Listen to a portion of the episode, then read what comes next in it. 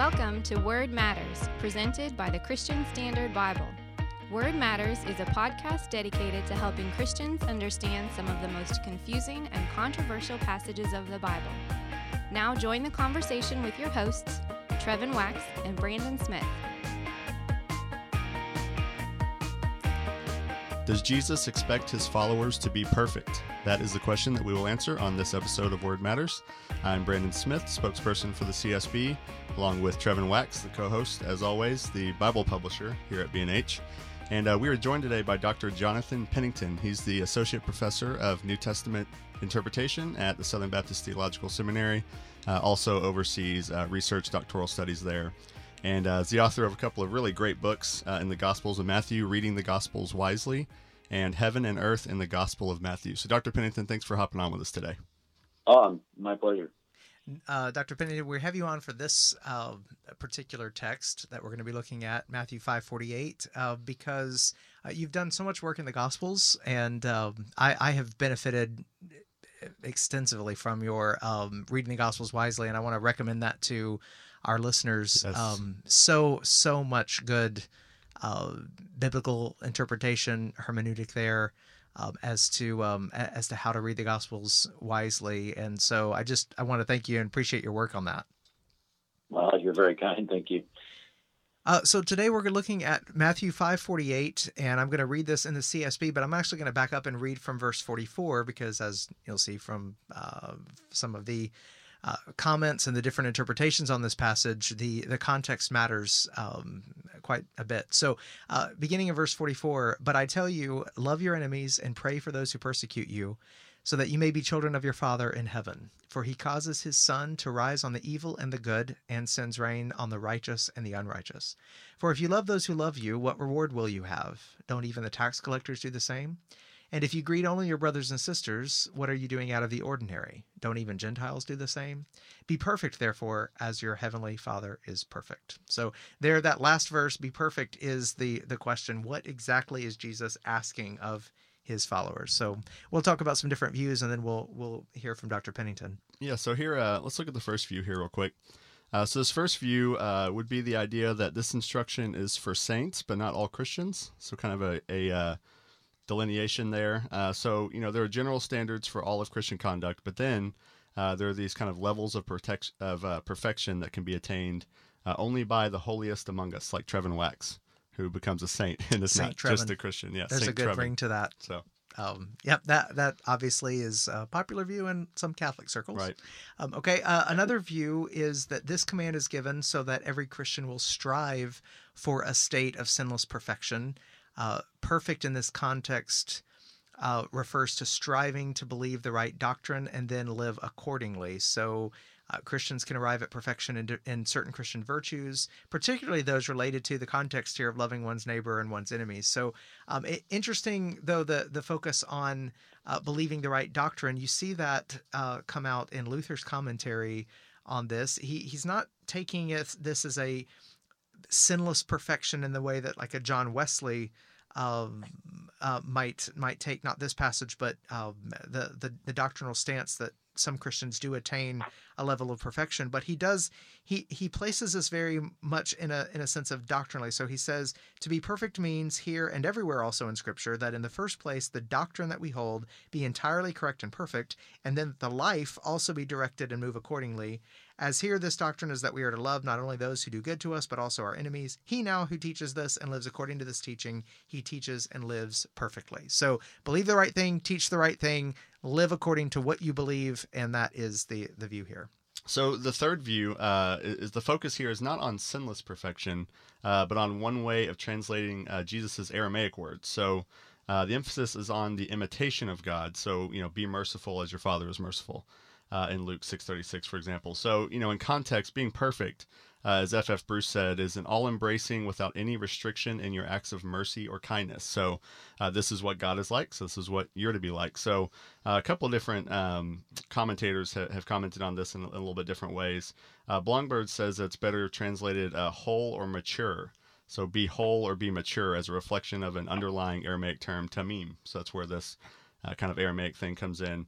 Uh, so Jesus is not frustrating his hearers with an unachievable ideal, uh, but challenging them to grow in obedience to God's will to become more like Him. That's what Blomberg says. Yeah, and, and Scot McKnight has a little bit of a different emphasis, and Scot's a friend of the podcast, been on a couple of times. He he says the perfect of God in this text, if you take the context, is His love for all. So Jesus is urging His followers to be perfect in love, to love completely in the sense that they need to love everyone, not just fellow Jewish neighbors, but also enemy neighbors as well. Yeah, and then Wesley, I mean, he falls somewhere in one of these. Um, it also depends on which Wesleyan you talk to, right? But uh, Wesley, I mean, I've never seen him. I've read um, almost all of his sermons because I used to uh, work in a Methodist church uh, a long time ago, and that was one of my assignments. And um, I never saw him talk about the word tamim, but I did see him say uh, things like, you know, of course we're going to have incidental sins, we're going to have mistakes that we make uh, that may fall under sin that Christ's blood will have to cover, but um, he God wouldn't give us a command that He doesn't expect us to strive after, right? So if He says be perfect, you should strive after that. And He does believe that people could become perfect in love.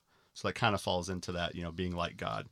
Uh, so, yeah. Dr. Pennington, those are um, we re- we read the passage that is contested and gets a lot of conversation. We've looked at three views. Can you help us uh, understand how? I mean, you've written about how we can read the Gospels wisely. How can we read this passage wisely and and know how to apply it? Yeah, great. Those, that that was an interesting survey.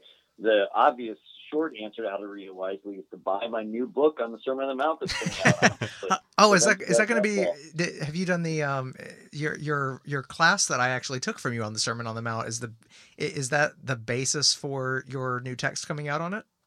It, it is. Yeah, it's oh, been great. a long time coming. It's uh, for about well, for many years I've been teaching through the sermon, and then for about five years I've been writing a commentary on the sermon, which is literally done now. I mean, I'm sending in the final manuscript tomorrow. So wonderful. Uh, yeah, so it has been. Um, you know, this text is very important and very disputed, as you uh, noted.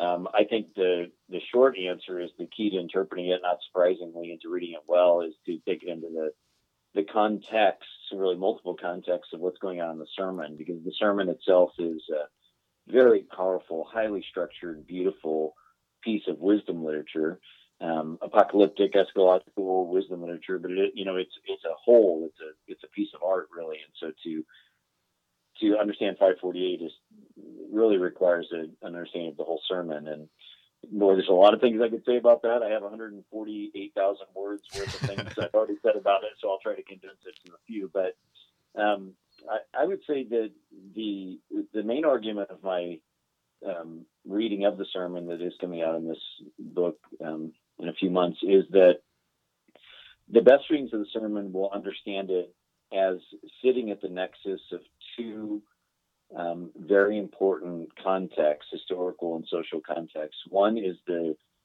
uh, Jewish wisdom literature tradition, um, which is coming into the New Testament very clearly, and it's one of the very important aspects of how Jesus is presented in the New Testament, especially maybe in Matthew as a philosopher or sage. Um, in the in Jewish sense, even like David and Solomon, who is a king, who is a wise man, uh, who teaches and instructs the way of God. And the other aspect of the uh, context of the context of the Sermon on the Mount is the Greco-Roman virtue tradition, which um, is also very important. And there are lots of clues in the sermon that that it is trafficking in similar ideas uh, of Hellenistic of the Hellenistic world, including the word teleos, which is a very important concept and term uh, for the entire Greek virtue tradition, especially Aristotle. and, and in fact, those two contexts that I've just described are not really just parallels. Those have already been interwoven deeply because, as mm. uh, you guys probably both know, and maybe many of the listeners would know, that Second Temple Judaism or the age of the New Testament has already been thoroughly Hellenized. I mean, all, all aspects of Judaism are, have been in some kind of interaction with Greek, Greek tradition, the most obvious evidence of which is that the New Testament is written in Greek, not in Hebrew, and that most people are reading a Greek Old Testament, not a Hebrew one. So, hmm. right. Um, there, there are so many aspects of the importance of that. So, you know, there's a lot more we could say about that, but it it comes down to teleos in this sense, in that that word, um, in both its Jewish tradition and its Greek tradition, does not mean perfect, not in the English sense of perfect, and that's why it's such a dilemma to translate it well. Um, and on the Jewish side, uh, that word does appear in the Greek Old Testament quite a bit. Um, it's the translation of a number of related concepts, the distinct concepts, including shalom, and as you mentioned from the Blomberg quote, tamim, which means wholeness, mm-hmm. peace, flourishing, wholeness, are behind that. Um, on the Greek side, on the uh, Greek philosophical side, as I mentioned, it's a very important term for the virtue ethics tradition, as in Aristotle. And in fact, the teleos aner, the complete or whole person, which is language you'll see also in Paul, interestingly, um, is the one who has achieved eudaimonia or human flourishing through a practiced life of wisdom and virtue. Um, what, in fact, the Sermon on the Mount is going to end with the, remember the contrasting pair at the end of a phronimos man and a moros man, a wisely learned man versus a or person or a um, foolish one is the final image of the Sermon on the Mount. That's language right out of of uh, the Greek tradition as well and the Jewish tradition. So, um, so the short, quick answer that wasn't a short and quick answer, but the short answer I can give is that it is we have to understand that word not with the English word perfect, but as part of this wisdom tradition, inviting people both in the Greek and Jewish side into wholeness or completeness. And now there's more I could say, but I should stop there and see if you want to dialogue. Yeah, maybe if you could, if you could uh, break down, kind of for you know your average layperson who might be listening, how would you break down what is what does that mean to be whole? Like what? So to be a wise person, how would you kind of break that down real simply as far as what is that term really trying to say? Yeah, yeah, good. Um, well, I would say that it means, I, I say it positively in this way, that we can be teleos or we can be whole without being perfect. And, and, in fact, I would even say it like this we can actually be blameless before God without being faultless. And the reason is, is because what God is wanting of us is is not a, a perfection in the sense of never sinning. I mean, that would be ideal, but he knows that we are but dust and he knows that that is in our nature. What God wants from us is a dedicatedness, a wholeness of heart hmm. um, that is dedicated to him, not a perfection of behavior. As we grow in wholeness of heart, our behavior will grow in greater consistency and we might say godliness. But what God is looking for is a kind of person, not a kind of behavioral pattern. And so I would say that this is why teleos is such a great word to use there um, for Jesus and, and in Matthew, because our tendency, just like the Pharisees that Matthew's debating with, is to make godliness about external behavior, which is the easy way, as opposed to making godliness about God doing a work in our interior person, in our hearts. And what that text is alluding to, what Matthew 5:48 is alluding to very clearly is Leviticus 19 and 20. And I think maybe you mentioned this idea of the imitation of God, that this great command of the Old Testament that we're to be holy as God is holy. And I think Matthew's Jesus here takes that phrase and twists it in a beautiful way. And instead of putting the word holy there, hagios, he puts teleos, because it's precisely the human tendency that the Pharisees also had to make holiness about external purity. Hmm. And this is exactly what Jesus is fighting against with the Pharisees, that they want to make godliness external purity, and he won't let them get away with that. So instead of quoting Leviticus 19 and 20 and saying, Be holy as your heavenly Father is holy, where the Pharisees could say, Darn right, that's my point, you stupid fishermen. You know, instead he says something deeper. He says you have to be teleos, you have to be whole, even as God Himself is whole and complete. And and so I, I, hope that answered your question that God is calling us to a wholeness of, of heart, not a perfection of behavior, but a, an attitude, a posture of receptivity and pursuing of Him. Well, you actually have, it's interesting with the, the parallel in Luke, uh, the be merciful uh, as I am merciful, um, it, it, the same kind of um, challenge to the Pharisees uh, is is in in focus there. I mean, the emphasis there is yeah. more on on the mercifulness of one's heart um, and rather than than the wholeness of one's heart. But you, uh, it, it reminds me of um, Soren Kierkegaard's, you know, to to will one thing, to to be Yep. fully dedicated, devoted.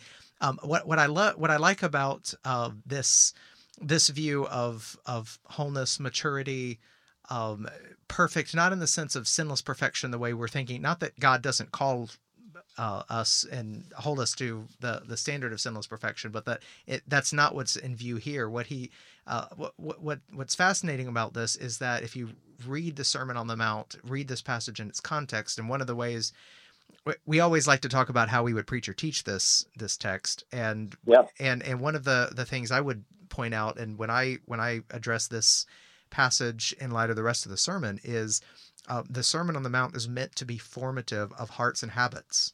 Um, Yep. And so the the you talk about the Jewish background and the wisdom literature, but then you also have the Greek uh, background as well um, with uh, uh, virtue, and uh, you mentioned Aristotle and, and and whatnot. I there is a, a a sense in which we tend to, in our day and age, it seems like to shy away from um, habits that help cultivate virtue because we think that it needs to be spontaneous rather than realizing that habits of the heart actually can move us in the direction of um, of virtue becoming second nature to us.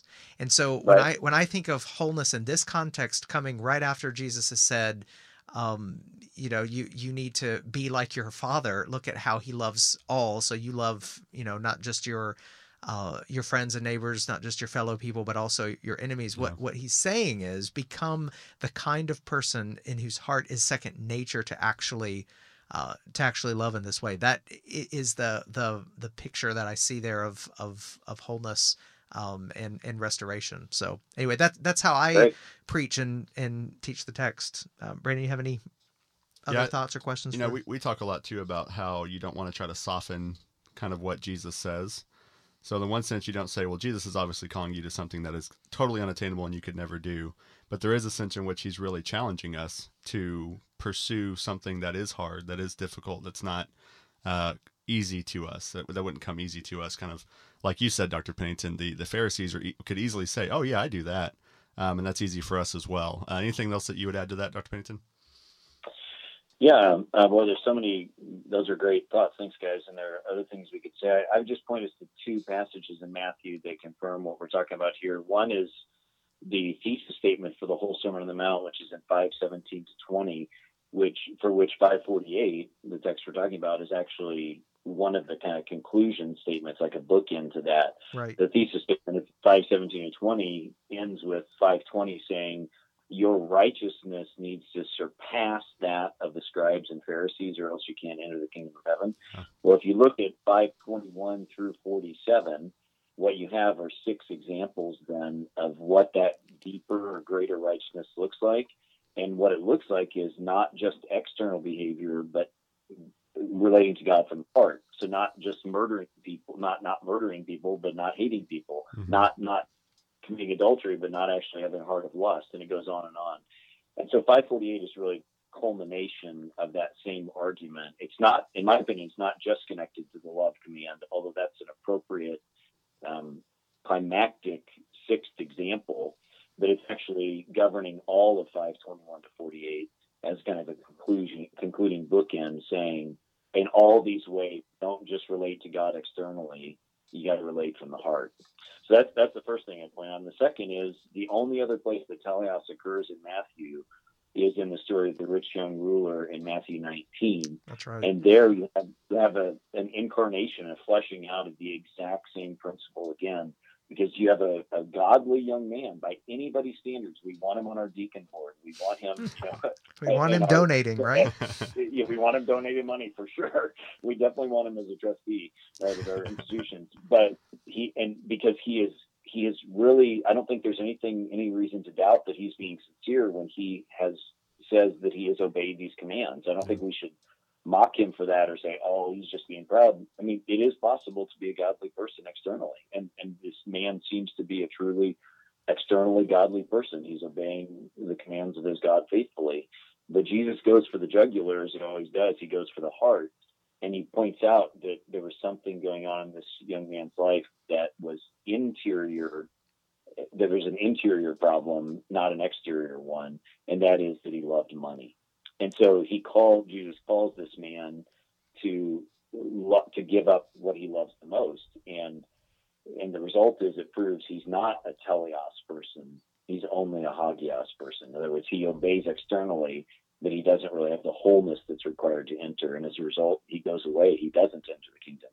So you kind of have this. You have both that he serves as a foil or as an alternate example to what Jesus teaches back in the Sermon on the Mount. I think. Yeah, that is that is really helpful. Well, Dr. Pennington, thank you so much. That was not only good scholarship, but but pastoral and worshipful, which is which is what we uh, always want to get from the scripture. So thank you so much for hopping on with us and, and being so helpful oh, in this passage. My pleasure. Thank you. All right, Trevin, thank you for hopping on with me as always, and thank you all for listening. We will see you next time. Thanks for listening.